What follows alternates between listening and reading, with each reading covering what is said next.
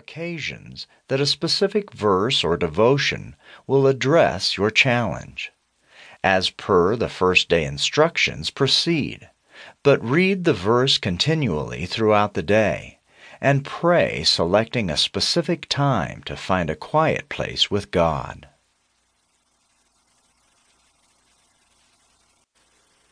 My prayer for you.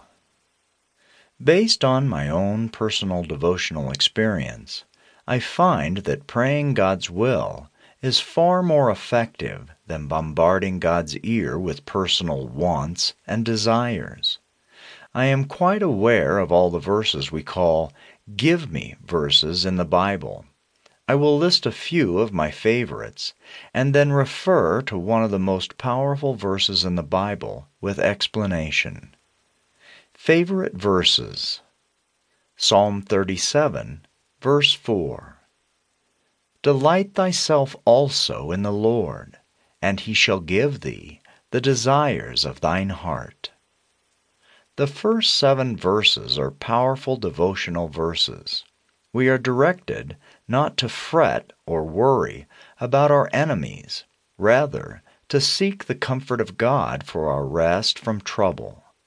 So when the fourth verse is isolated and used only for a means to receive from the Lord our desire, it now renders the Scripture out of content, from protection from our enemy, and the true meaning of the Scripture is lost.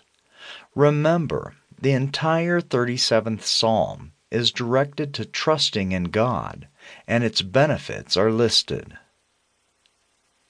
Matthew chapter 6, verse 33. But seek ye first the kingdom of God and his righteousness, and all these things shall be added unto you. Wow, what a powerful verse! It sounds as though I can get anything I desire from God just by standing on this verse of Scripture. Again, a good example of isolating a verse for our personal use. The problem is the conjunction but. This little three letter word means that there was an argument stated prior to the statement to be made, and there is another little word that must be recognized, and that word is these. This word suggests a segment of, or some of, or some portion mentioned in the argument. In this case, these things. What things? You must put verse 33 back into its contents and investigate the entire thought from verses 19 through 33 in order to pick up the writer's intent. My intent is not to resolve the scripture here mentioned, but merely to point out the use or misuse of verses for prayer purposes with a certain expected result or results. Matthew chapter 7 verse 7 Ask and it shall be given you Seek and ye shall find Knock and it shall be opened unto you The writer here is only bringing to our attention that we should pray to God about our concerns.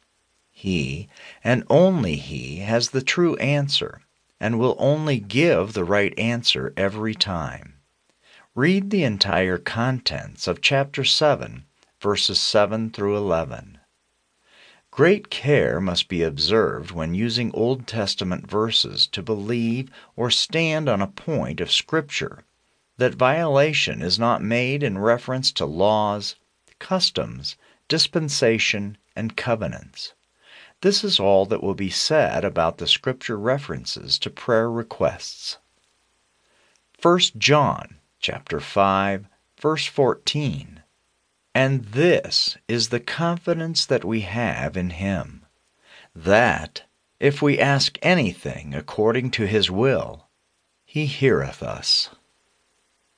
When isolated, we find that asking according to His will grants our desires in prayer.